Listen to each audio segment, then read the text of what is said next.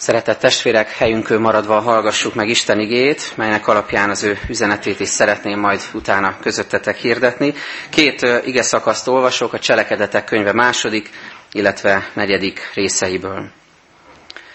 Ők pedig kitartóan részt vettek az apostoli tanításban, a közösségben, a kenyér megtörésében és az imádkozásban.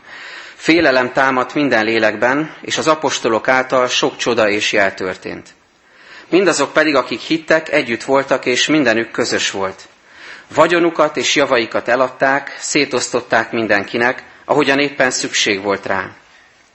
Minden nap álhatatosan, egy szívvel, egy lélekkel voltak a templomban, és amikor házanként megtörték a kenyeret, örömmel és tiszta szívvel részesültek az ételben. Dicsérték Istent, és kedvelte őket az egész nép. Az Úr pedig napról napra növelte a gyülekezetet az üdvözülőkkel. Negyedik részben pedig így folytatódik, a hívők egész gyülekezete pedig szívében és lelkében egy volt. Senki sem mondott vagyonából semmit a magáénak, hanem mindenük közös volt. Az apostolok pedig nagy erővel tettek bizonságot az Úr Jézus feltámadásáról, és nagy kegyelem volt minnyájukon. Nem volt közöttük egyetlen szűkölködő sem, mert akiknek földjük vagy házuk volt, eladták azokat, az eladott javak árát pedig elhozták, és letették az apostolok lába elé. Azután szétosztották mindenkinek, ahogyan éppen szükség volt rá. József például, akinek az apostolok a Barnabás melléknevet adták, ami azt jelenti vigasztalás fia, egy ciprusi származású lévita, mivel földje volt, eladta azt, elhozta a pénzt, és letette az apostolok lába elé. Ez Istenünk igéje. Minden hónapban egyszer az ökumenikus iskolában szoktam állítatot tartani, és visszatérő élményem, amikor kisé álmosan kóvágok még a folyosókon az igazgató irodája felé egy rövid beszélgetésre, látom a szülőket is, hogy mindenki picit még szűkebb szemmel megpróbálja megfelelő helyre eljuttatni a gyerekét, a megfelelő cuccokkal, csomagokkal, szóval még ilyen álmos hangulat van, és akkor egyszer csak ebbe az álmos hétfő reggeli csöndbe belehasít a hangszóró hangja, egy előre felvett szöveggel, Tibor hangján, aki azt mondja, jó reggelt kívánok! Kérem, hogy az alsósok menjenek az aulába. És így tovább.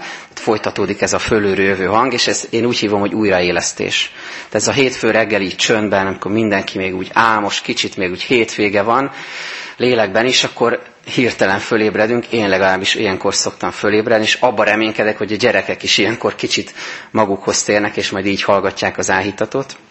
Azért mondtam el mindezt, mert úgy gondolom, hogy néha szüksége van az embernek egy ilyen lelki újraélesztésre, egy ilyen jó reggelt kívánásra. És a reformáció ünnepe közeledik pár nap múlva, és eszembe jutott ez, hogy, hogy ott is Isten indított embereket arra, hogy jó reggelt kívánjanak az egyháznak, hogy felrázzák őket, hogy azt mondják, hogy emberek figyeljetek, hogy mi az, amiben eltértetek az eredeti Jézusi tervtől, mi az, amiben már nem a Szentírást követitek, mi az, ami nem megfelelő, mi az, amit meg kéne újítani, meg kéne tisztítani, és így indulhatott el egyfajta megújulási mozgalom. És ennek a, szellemiségében próbáljuk mi is most az elmúlt hetekben ebben az igehirdetés sorozatban keresni az eredetit, a tiszta forrást, próbálunk visszatalálni a Szentíráshoz a gyülekezet tekintetében a keresztény gyülekezetnek a bibliai alapjaival foglalkozunk, és ugyanez vezérel bennünket is, hogy mit mond erről Isten igéje. És hogyan tudjuk ehhez szabni az életünket. Mi az, amit meg kell változtatni, mi az, amit abba kell hagyni, mi az, amit másként kell gondolni, és mi az, amit végre el kéne kezdeni, mert így beszél erről a Szentírás. Ebben az ige hirdetés sorozatban ennek alapján beszéltünk arról, hogy mik az alappillérek, hogy a gyülekezet tagjai kitartóan részt vettek az apostoli tanításban, az imádkozásban, a kenyér megtörésében, a közösség gyakorlásában, és a múltkor arról is beszélgettünk, hogy Isten lelke indította őket arra, hogy szolgáljanak, hogy szolgáló lelkülettel legyenek jelen a közösségben. Hogy ne csak fogyasztók legyenek egy közösségben, ne csak néző közönség legyenek, hanem tudjanak adni is abból, amit Krisztustól kaptak, tehát tudjanak szolgálni. És most elérkezünk egy elsőre talán kevésbé fontosnak tűnő témához, hogyha a nagy egészet nézzük, de remélem, hogy a végére kiderül, hogy miért is fontos ez a téma, és ez pedig az adakozás, de egy kicsit kitágítva inkább azt mondanám, hogy az adás. Az adásnak a lelkülete, hogy mit jelent ez a keresztény közösség életében, mit jelent az egyes keresztény ember életében, És mi, mi ennek a közösségi vonatkozás, az adásnak, a megnyilásnak, a másik felé való megnyilásnak a Krisztusi lelkülete, és ennek a radikális megélése. Két kérdése keressük ma a választ. Az egyik, hogy hogyan tekintünk a vagyonunkra, de ehhez rosszul cseng, inkább azt mondom, hogy hogyan tekintünk arra, amink van. És a másik kérdés ebből következően az lesz, hogy hogyan adunk abból, amink van. Hogyan adakozunk, hogyan tudunk megnyílni mások felé és Isten felé. Szögezzük le, hogy a kiinduló pontunk maga Krisztus, a forrás, akiről Pálapostól ezt mondja, mert ismeritek, ami Urunk Jézus Krisztus kegyelmét, hogy gazdag létére szegényé letértetek, hogy ti az ő szegénysége által meggazdagodjatok. Ez a kiinduló pontunk, tehát Krisztusnak ez a felénk fordulása. Első kérdésünk tehát, hogyan tekintünk arra, amink van, hogyan tekintünk a vagyonunkra. A Szentírás arról tanúskodik, és ez, ez a legfontosabb, amit ma látnunk kell ebben az első kérdésben, hogy az első keresztény gyülekezet olyan hívő emberekből állt, akiket nem kötött a vagyon, akik nem voltak a rabjai a pénznek, akik, nem volt, akik mentesek voltak, szabadok voltak az anyagi kötöttségektől. Emlékeztek arra, amikor Jézus kiküldi a tanítványait? Ugye ezek az apostolok korábban ennek a 12-es körnek a tagjai voltak, akik Jézussal együtt jártak az úton, és, és tanultak tőle. Amikor Máté evangéliuma szerint Jézus kiküldi a tanítványokat kettessével a misszióba, menjetek, hirdessétek az igét, akkor az egyszerűségre hívja fel a figyelmüket. Ne vigyetek magatokkal aranyat, ne, ne legyen átok sok ruha, ne legyen sok kötöttség, Isten gondoskodni fog rólatok, méltó a munkásra maga vérére, de ne vigyetek magatokkal sok mindent. Ez nem azt jelenti, hogy minden anyagi dolgot ki kell dobni az életünkből, ez a, ez a hozzáállásról beszél. És hadd hívam fel erre a figyelmeteket, most aki itt vagy, és ezt hallgatod, attól függően, hogy milyen anyagi helyzetben vagy, kétféle kísértés is érhet ha ezt hallgatod, és hogyha rosszul érted. És érdemes ezt rögtön az elején tisztázni, ki, ki tisztítani a szívünkben, hogy hogyan hallgatjuk ezt a tanítást. Hogyha ha valaki úgy gondol, most így pörgeti magában a fejében a bankszámláját, hogy mennyi megtakarításom is van, milyen vagyontárgyaim vannak, milyen autóm van, van-e nyaralóm, van-e e, autóm, stb. Ezt mindenki tudja, nagyjából felmérjük, van, akinek ez sokáig tart, van akinek rövidebb. Szóval fölmérjük, hogy mink van, de ha valakinek sok van, akkor lehet, hogy azt mondja, hogy hát most biztos el kéne szégyelnem magam, mert hát én nem osztom el a vagyonomat. Hát ez van. Ez Isten adta is, és biztos, hogy nem ez Isten akarat, hogy most elszégyeld magad, hogyha sok van. Hálát kell érte adni, Isten megáldott. És hogyha meg kevés van, akkor lehet, hogy ez a kísértésért, hogy azt mondta, hogy hát ez, ez a téma ez nem rólam szól. Hát nekem úgy sincs, ezért nem kell ezzel foglalkoznom, mert ez biztosan a gazdagoknak szól, majd ők fülelnek, remélem, de hát ezzel nekem nem kell foglalkoznom. De nem jó egyik megközelítése, mert itt nem a, a pénz összegekről van szó, hanem a hozzáállásról. Akár kevés van, akár sok van most, sokfélék vagyunk, de gyülekezetben is. A kérdés az, hogy mi a hozzáállásunk, mi a kötődésünk az anyagiakhoz, hogyan tekintünk arra, amit Isten adott. Az első keresztény gyülekezet tagjai nál azt látjuk, hogy a cselekedeteikből, a viselkedésükből, a vagyonhoz való hozzáállásukból kiderül, hogy számukra a pénz az nem cél volt, hanem ajándék és eszköz. Háladásra fogadták ajándéként, és eszköznek tekintették például a szolgálatra egymás megsegítésére. Nem aranyborjút építettek, nem bálványszobrot építettek a vagyontárgyaikból, hanem igyekeztek jóra használni, a közösség javára, a másik ember megsegítésére, Isten dicsőségére, mindazt, amit kaptak. A szolgálat útját, csatornáját, lehetőségét látták a pénzben, és Isten dicsőítésének egyik különös módját. Mielőtt tehát választ keresnénk arra, hogy hogyan adakozunk, engedjük, hogy a, a lélek kérdezzen bennünket. Most ezek csak kérdések, nem, ad, nem adok rá választ, mindenki magában talál erre választ az Isten előtti csöndben. Hogyan tekintesz a pénzre? Hogyan tekintesz az anyagi kérdésekre? Hogyan tekintesz az ezzel kapcsolatos hiányokra, fájdalmakra? Mert bizonyára vannak ilyenek, amikor egyik napról a másikra élsz, és, és nem tudod, hogy hogyan fogsz élelmiszert venni a családodnak, hogyan fogod ellátni őket, nem tudod, mi lesz a következő héten. Hogyan tekintesz ezekre a hiányokra, fájdalmakra, sebekre? Vagy hogyan tekintesz a sikerekre, a bővölködésre, amikor jól megy a szekér, amikor azt érzed, hogy Isten nagyon megáldott, hogyan tekintesz erre? Kinek tulajdonítod ezeket az áldásokat? Hogyan tekintesz a feleslegesen sokra, amikor azt látod, hogy Hát annyi van, hogy nem is tudom, mit kezdjek vele. Vagy hogyan tekintesz a, a fájdalmasan kevéssel, amikor tényleg nem tudod, hogy hogyan kuporgasd össze a következő kiadásra a forintokat. Isten kérdez bennünket ezek által a kérdések által is önvizsgálatot tarthatunk, hogy meglássuk, hogy a Biblia nem azt tanítja, hogy a pénz önmagában rossz. Nagyon fontos ezt újra meg újra hangsúlyozni. Hanem halljátok csak, mit mond Pálapostól Timóteusnak, mert minden rossznak gyökere a pénz szerelme, amely után sóvárogva egyesek eltévejettek a hittől, és sok fájdalmat okoztak önmaguknak.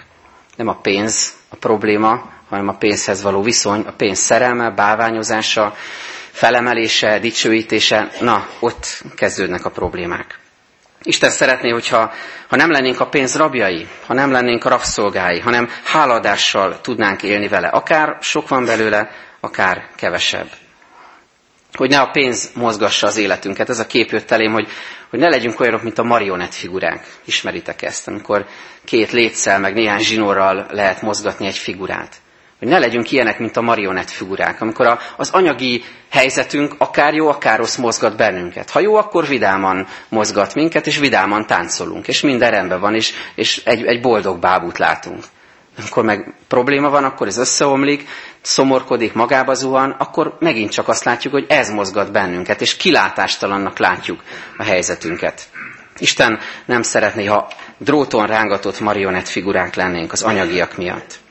Ezért hadd emeljek ki három alapelvet, ami segít bennünket a tájékozódásban, hogy hogyan tekinthetünk a, arra, amink van. Az egyik alapelv, amit az elején is említettem, a vagyontól, az anyagiaktól való szabadság, háladó lelkülettel. Annak a megélése, hogy van, amikor több van, van, amikor kevesebb van, hálát lehet adni érte, de nem ettől függünk, nem ez határozza meg az emberségünket, hogy sok van vagy kevés. Két igét hadd csatoljak ehhez. Jézus mondja a hegyi beszédben, ne gyűjtsetek magatoknak kincseket a földön, hanem gyűjtsetek kincseket a mennyben. És ezzel szorosan összefüggésben azt mondja az apostol, semmit sem hoztunk a világba, világos, hogy ki sem vihetünk semmit. Nagyon elgondolkoztatott ez a két ige és ez a vagyontól való szabadság. Amikor valaki végrendeletet ír, és talán így a halottak napja közelségében eszünkbe jut, hogy mi mindent hagytak ránk, és mi mindent hagyunk majd mi magunk után a szeretteinkre, akkor valaki végrendeletet ír, akkor abban rendszerint anyagi dolgok szerepelnek, vagyontárgyak, hogy hogyan osztjuk el a gyerekeink, az unokáink között, vagy a házastársunknak, hogyan osztjuk el azt, amink van, ami megfogható, ami kézzelfogható, ami látható, ami szánszerűsíthető. De mi a helyzet azzal az örökséggel, amit nem lehet így leírni, amit nem lehet összegszerűsíteni? Mi az, amit gondoljátok végig háladással? Mi az, amit kaptatok a szüleitektől, ami nem forintosítható? És mi az, amit ti fogtok hagyni másokra? Most gondold át nagyon komolyan ebben a helyzetben, és az igének a fényében, hogy mit látnak a szeretteid, a házastársad, férjed, feleséged, gyerekeid, unokáid rajtad, hogyan állsz a pénzhez? Hogyan kezeled az anyagi kérdéseket? Vajon idegeskedést, aggodalmaskodást, kuporgatást, kivagyiságot, dicsekvést látnak az életeden, vagy, vagy látják a szabadságot? Hogy te nem ettől függsz, és látják a nagyvonalúságot, és látják az adakozó készséget. És még tovább megyek, vajon tudunk-e örökségként hagyni túl a pénzen, ami vagy sok, vagy kevés? Tudunk-e szeretetet hagyni? Vajon mit hagysz most ha, ha itt hagynád ezt a világot, mit hagynál a szeretteidre? Hagysz-e szeretetet? Hagysz-e hitre való készséget? Hagysz-e imát, imádságos lelkületet? Hagysz-e békét, békességre való törekvést? Hagysz-e magad után az egységre való törekvést, az Isten felé való nyitottságot, a szeretetnek a cselekedeteit? Mit hagyunk magunk után? Milyen örökségünk van? Ez tehát az egyik a vagyontól való szabadság és a háladás lelkülete. A másik, amit csak röviden érintek, ez külön tanítást érne meg, csak a közösségi vonatkozását szeretném kiemelni, ez a sáfárság, ami egy alapvető tanítás a vagyonhoz való hozzáállással. Ha már kaptál, akkor azzal gazdálkodj. De ennek most a közösségi vonatkozását szeretném aláhúzni. Mert a sáfárságot félre lehetne érteni, hát azt mondjuk, hogy hát Isten megáldott engem, nekem adott valamilyen vagyont, nekem adott valamilyen képességet, lehetőséget, én kell ezzel gazdálkodjak, és ezt leginkább magamra és a hozzám legközelebb állókra fordíthatom. De az a két ige szakasz, amit felolvastam, az pontosan arról szól, hogy, hogy Isten nyitogatja a szemünket a sáfárság tekintetében. Kaptál valamit? Vedd észre, hogy ez nem csak a tied, nem csak a, a legszűkebb családodé. A keresztény közösség arról is szól, hogy kinyitjuk a szemünket, és egy kicsit tágabb perspektívában nézünk. Hogy amit kaptam, az nem csak az enyém, nem csak a szűkebb családomé, hanem a keresztény közösség szolgálatába állíthatom. Sőt, még azon túl is segíthetek azoknak, akik rászorulnak erre. Tehát ez a, ez a szemlélet, ami a közösségi szemléletet jelenti, ezt említettem volna harmadikként, a sáfárság a második, harmadik pedig ez, a közösségi szemlélet a szolgálat lelkületével. Mátraházán beszélgettünk a, a, az úri imádságról, és arról, hogy azt mondjuk, hogy a mi mindennapi kenyerünket ad meg nekünk ma, azt mondjuk benne a mi mindennapi kenyerünket ad meg nekünk ma. Nem csak magamért imádkozom, hogy én kapjak kenyeret, hanem amit én kapok, az a miénk lehet. Tehát, ha én többet kaptam, akkor abból adhatok másoknak is. Ez jelenti a közösségi szemlélet. Az első kérdésünk tehát az volt, hogy milyen a hozzáállásunk a vagyonunkhoz, a, mindahhoz, amink van, hogyan tekintünk a vagyonra, és ezek az alapelvek hangoztak el a vagyontól való szabadság, háladó lelkülettel, sáfárság, vagyis gazdálkodás azzal, amit kaptunk, felelősen, és a harmadik a közösségi szemlélet szolgálatban. És most térjünk rá a második kérdésre, hogy ezek alapján hogyan tudunk adni, hogyan tudunk adakozni. Hadd mondjak néhány alapelvet ebben a tekintetben is, gondolatébresztésként, amiket tovább gondolhatunk együtt majd. Az egyik, az első így szól, szívből önként, szabadon, ahogyan Isten indít. Nagyon fontos, szinte első alapelv, hogy, hogy úgy, úgy adj, akár pénzről van szó, akár jó cselekedetről, ételről, ruháról, bármiről, egy gesztusról, hogy az valóban szívből, önként, szabadon jöjjön, ahogyan arra Isten indít. Azt mondja az apostol a korintusiaknak. Mindenki úgy adjon, ahogyan előre eldöntötte szívében. Ne kedvetlenül vagy kényszerűségből, mert a jókedvű adakozót szereti Isten hogy örömmel adjunk, vizsgáljuk meg magunkat, hogyan szoktunk adni. Nem vagyunk néha olyanok, mint egy durcás gyerek, hogy, hogy elhatározzuk, hogy jó, adunk, adunk, de még ott van a kezünkben az a kedvenc játékunk, vagy tárgyunk, vagy csoki, amit így oda kéne adni, de még, még, még fogjuk, még tartjuk már, a másik venné ki a kezünkből, de még mindig tartjuk és, és ragaszkodunk hozzá. Ez nem jó kedvű adakozás. Ez kényszerűségből, vagy, vagy rossz kedvből történt adakozás. Isten azt mondja, hogy, hogy legyél örömteli, amikor adsz. Légy szabad arra, amit odaadsz. Valóban szabadulj meg tőle, légy szabad attól, amit átadsz a másiknak, és legyen abban örömet, hogy ezzel tudtál segíteni. Az töltsön el örömmel, hogy ezt Isten dicsőségére és valakinek a javára tudtad megtenni. A cselekedetek könyvében, a negyedik részben olvasunk Józsefről, az elején olvastam ezt az ige szakaszt, ő egy pozitív példa, és majd mondok egy negatívat is. Józsefről azt olvassuk, hogy, hogy ő eladta a földjét, és elhozta a pénzt, és letette az apostolok lába elé. Nagyon fontos tisztázni, hogy ez nem volt előírás a keresztény közösségben. Ez nem volt törvény. Nem hivatkoztak semmiféle írott vagy íratlan szabályra, hogy ezt így, ha keresztény vagy, ezt így tedd. Nem volt ilyen szabály. Ez nagyon fontos és nagyon szép ebben a történetben. Isten lelke indította őt is arra, hogy ezt megtegye. Szabad volt rá, hogy eladja a vagyonát, szabad volt rá, hogy az egészet odavigye az apostoloknak, hogy másoknak tudjanak segíteni. De olvassunk egy negatív példát is. Ha van időtök, otthon olvassátok el az ötödik részből, a cselekedetek könyvéből Anániás és Szafira történetét. Akikről azt olvassuk, hogy ők ugyanezt megtették, mint József, eladták a földjüket, vagyonukat, csak éppen nem az egész vagyont vitték el az apostolokhoz, de azt mondták, ez az egész. Vagyis valamit elhazudtak belőle, visszatartottak belőle. És az apostolok azt mondják nekik, Istennek hazudtál. Nem nekünk, nem minket csaptál be, Isten csaptad be. Látjuk ezt a két példát egymás mellett. Hogy nincs ez előírva, hogy te ad, adj oda mindent, de ha, ha odaadsz, ha tényleg szívből adod, akkor az valóban az egész legyen, és ne tarts belőle vissza magadnak. Hanem tényleg annyit adj, amennyi éppen, amennyire, ahogy szokták mondani, tehetséged van, lehetőséged van, és amire Isten indít téged. Ez az első, tehát szívből, önként, szabadon, ahogyan Isten indít. A második, szolgáló lelkülettel, észrevéve a szükségeket.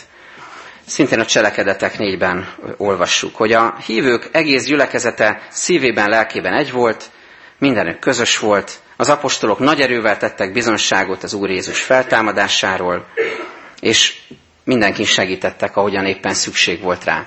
Ugye biztos felfedeztétek, hogy van ebben egy mondat, ami olyan, mint a nem illene ide. Hogy az anyagiakról beszél, meg a segítségnyújtásról, a diakóniáról, a szolgálatról, és közben azt mondja, hogy bizonságot tettek az Úr feltámadásáról. Hogy jön ez ide? Hát pontosan úgy, hogy ők nem csak azt tették, hogy Péternél kiment a, a térre, vagy a templomba, és prédikált, hanem ezt meg is cselekedték. A tetteikkel, azzal, ahogyan egymásra odafigyeltek, tettek bizonságot az Úr feltámadásáról, hogy nekünk egy élő Úrunk van, aki ma is éltet bennünket, aki jó cselekedetekre inspirál, aki oda visz a másik emberhez, aki szükség van, szükségben van. A feltámadott Úrnak az erejével, lelkületével, Krisztusi szeretettel tudtak egymáshoz odafordulni. Mi kell ehhez? Figyelmesség túllátni önmagunkon. És hadd mondjam, hogy itt a gyülekezetünkben is olyan jó lenne ebben növekedni, fejlődni, mert mind, mindig van hova fejlődni, és, és hiszem, hogy Isten indíthat bennünket erre, hogy ebben növekedjünk. A figyelemben. Mert annyira jól esik az, amikor valakinek a szükségleteit észre tudod venni. Nem csak az anyagiakról van szó. Valakit számon tartasz, valakire emlékszel, hogy mit mesélt, és rákérdezel, valakiért imádkozol, valakit elviszel A-ból B-be autóval, valakinek hordozod a terheit, hogy egyszerűen csak meghallgatod, figyelemmel vagy felé. De ehhez az kell, hogy túllássunk önmagunkon. Gondolj az életedre, hogy mennyi teher van most benne, milyen terhekkel jöttél most ide. Tudnád sorolni, hogy, hogy hát hogyan tudnék én bárkire odafigyelni, amikor annyira el vagyok foglalva saját nyomorúságommal és saját problémáimmal a munkahelyen, a családban, számos helyen kihívásokkal küzdök, kísértéseim vannak, lelki problémákat hurcog, hát hogy kérheti Isten, hogy én másokra figyeljek oda? És éppen ez a csoda, hogy a keresztény gyülekezet csupa ilyen emberből áll, megterhelt emberekből, terheket cipelő, küzdködő emberekből, kísértéseket szenvedő emberekből, akiket a lélek mégis inspirál arra, hogy figyeljenek egymásra. De ez kell ez a, ez a mozdulat, hogy a lélek kicsit kimozdítson a saját nézőpontodból amikor csak a saját problémádat látod, hogy észrevedd a másikat. És még valamit hadd tegyek hozzá, nagyon fontos, hogy, hogy ne, ne úgy gondolkozzunk például a gyülekezetről, a közösségünkről, hogy van két csoport, leegyszerűsítve az egyik csoportban vannak azok, akik tehetősebbek, akik tudnak segíteni. És segítsenek is, mondjuk, vagy, vagy mondják mások. És vannak, a, vannak azok, akik pedig, akiken mindig segíteni kell.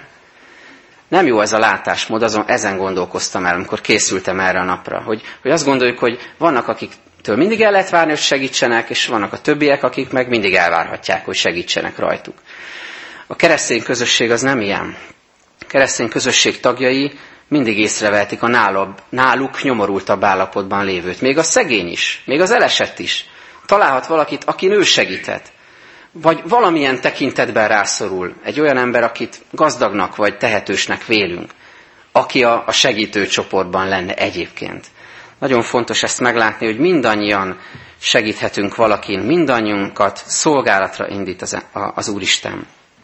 Hallottam egy történetet, egyszer valaki egy nagyobb összeget adott egy hajléktalannak, és aztán távolról követte, hogy mit fog ezzel csinálni. Hajléktalan bement egy élelmiszerboltba, jó bevásárolt, jött a papírzacskókkal, több részlete elosztva hozta az élelmiszert, és utána nem az történt, amit lehetett volna várni, hogy leül egy padra és elkezd falatozni, hanem oda ment a többi hajléktalantársához, és őket vendégelte meg azzal, amit ő kapott. Milyen jó lenne, hogyha ugyanezzel a lelkülettel tudnánk mi is elfogadni Istennek a javait, azzal a lelkülettel, hogy bennünket egymáshoz küld az Úr. Hogy a sajátunkra nézzünk úgy, mint amit megoszthatunk egymással, mint ami nem csupán a miénk. A harmadik, amit szeretnék kiemelni, az első két ilyen segítő elv az volt, hogy szívből önként szabadon adjunk, a másik az volt, hogy szolgáló lelkülettel, figyelemmel. A harmadik az így szól, hogy érdemes átélni azt, hogy a szeretet meg sokszorozódik, és életben tartja az adásnak a folyamatát. Ez tartja életben a keresztény közösséget, ez szüntelen áramlás, egy szüntelen adás. Emlékeztek arra, amikor Jézus végrehajtja a kenyérszaporítás csodáját, amikor 5000 ember jól lakik? Akik ott voltak, bizonyára nem felejtik el sohasem, és akik olvastuk mi sem. Mert ez nem csak egy elképesztő csoda volt. Nem csak arról szólt, hogy Jézus bemutat egy isteni csodát, és mindenkit elkápráztat ezzel, hanem ez egy alapvető példaadás volt, hogy hogyan működik a közösség, és hogyan működik az adásnak a lelkülete egy ilyen csodán keresztül is. Mit tanít Jézus ebben? Hogy a keresztény közösség számára nem a birtoklás, nem a megszerzés, nem a megtartás, nem az őrzés számít, nem ez a lényeg, hanem az adás, a szétosztás, a továbbadás, a megvendégelés. Öt kenyér, két hal, ötezer ember lakik jól, tizenkét kosár maradék marad utána. Ez az isteni bőségnek a, a minősített esete, amikor Isten eláraszt bennünket ajándékaival. De ami a legfontosabb ebben, hogy az adás, a Krisztusi lelkületű adakozás életben tartja a szeretetnek a körforgását. Te mindig kapsz, és mindig adhatod tovább. Úgy, mint a, hogy a szívünkbe árad a, a vér, és aztán pumpálja tovább. Nem maradott benn, mert az akkor meghalnánk, hanem egy szüntelen áramlás van a szervezetünkben. A vér, vért mindig pumpálja tovább a szívünk. Vagy egy másik példa jutott eszembe az orgona, amit ugye fújtatni kell, levegőt kell belefújni, hogy megszólalhasson, de hogyha ha csak fújtatjuk bele a levegőt, de nem nyomjuk le a billentyűket, nem játszunk rajta, nem lesz belőle dallam. Senki nem fog gyönyörködni benne. A kapásnak és az adásnak a, a ritmusa, a dinamikája a hívő ember életében olyan, mint a belégzés, kilégzés. Mi történik akkor, gondoljátok el ezt az abszurd esetet, mi, mi történik akkor, ha csak belélegzünk? Próbál mutatni is, ugye ez történik. Szép magyar kifejezéssel felfúvalkodott leszek. Ha csak kapni akarok, ha csak belélegzek, és nem tudom kilélegezni, tovább fújni, továbbadni, amit kaptam, felfúvalkodott leszek. Eltelek saját magammal, csak saját magammal fogok foglalkozni. Aki csak kapni akar, a szükségképpen állandóan frusztrált, elégedetlen, hálátlan és csalódott lesz, mint az a gyerek, aki kap mondjuk karácsonyra 36 ajándékot, de ő a 37-et keresi, mert még elégedetlen, mert még kapni akar valamit, mert neki ez kevés. Hogyha csak kapni akarsz, akkor elégedetlen és hálátlan leszel. Aki viszont adni is tud, az megtanul hálásnak, elégedetnek lenni. És végül az utolsó, a negyedik a szívünk áldozata. Mert hogy mindez, amiről eddig beszéltem, és az elején is ezt kiemeltem, nem a pénzről szól, hanem az életünkről, a szívünk odaadásáról. Kávin azt mondta, a szívemet égő hála áldozatként az Úrnak szentelem. Mert az adakozás, és erre gondoljatok akkor, amikor kimentek a persejhez majd, és kimegyünk a templomból, az adakozás az nem korlátozódik erre az egy mozdulatra, amikor bedobjuk a persejbe az adományunkat. Az adakozás az az egész életünknek a megnyílása, a szívünknek a megnyitása Krisztus felé és egymás felé. És amikor mindezt végig gondoltam, akkor eszembe jutott egy ige, hadd osszam ezt meg veletek befejezésül, ami az egészet keretbe foglalja és megadja a lényegét és a súlyát. Mert ahhoz, hogy adni tudjunk, át kellett éljük, és át kell éljük folyamatosan, hogy Isten adott nekünk. És ez az evangélium szíve. Mert úgy szerette Isten a világot, hogy egyszülött fiát adta. Érted? Értem. Egyszülött fiát adta, hogy aki hisz ő benne, el ne vesszen, hanem örök élete legyen. Ámen. Imádkozzunk először magunkban, aztán majd folytatom az imát.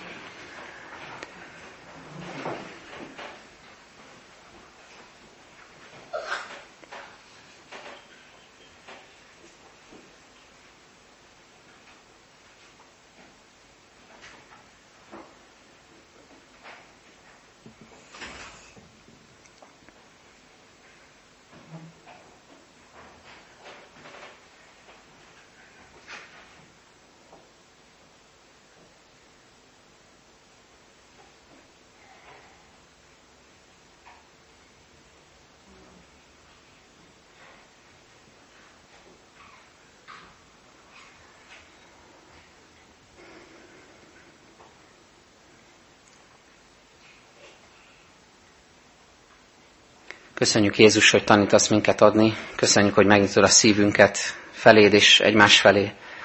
És köszönjük, hogy háladással tekinthetünk rá mindarra, amink van. Akár sok, akár kevés. Köszönjük a szegény özvegy példáját, akinek aki az egész életét bedobta abban a két filérben, a persejbe. Ő magából adott, szívét áldozta oda, az Úrnak. Urunk, kérünk, hogy taníts bennünket erre a lelkületre, hogy így tudjunk adni egymásnak. Segíts meglátni azokat, akik szükségben vannak. Segíts meglátni egymást, amikor valakinek nincs embere, és mi lehetünk azok. És segíts kérünk úgy adni, hogy abban valóban benne legyen örömmel, háladással, jókedvel a te szereteted. Urunk, könyörgünk a gyászolókért, kérünk, hogy légy velük ezekben a napokban különösen, és légy mindannyiunkkal, akik emlékezünk, és hálát adunk szeretteinkért, akik már nincsenek közöttünk. És kérünk, hogy erősíts meg minket a feltámadás reménységében. Köszönjük, hogy meghallgattad a magunkban elmondott imákat, és most közösen járulunk eléd, amikor felemeljük szívünket hozzád, és fennállva mondjuk együtt az Úri imádságot.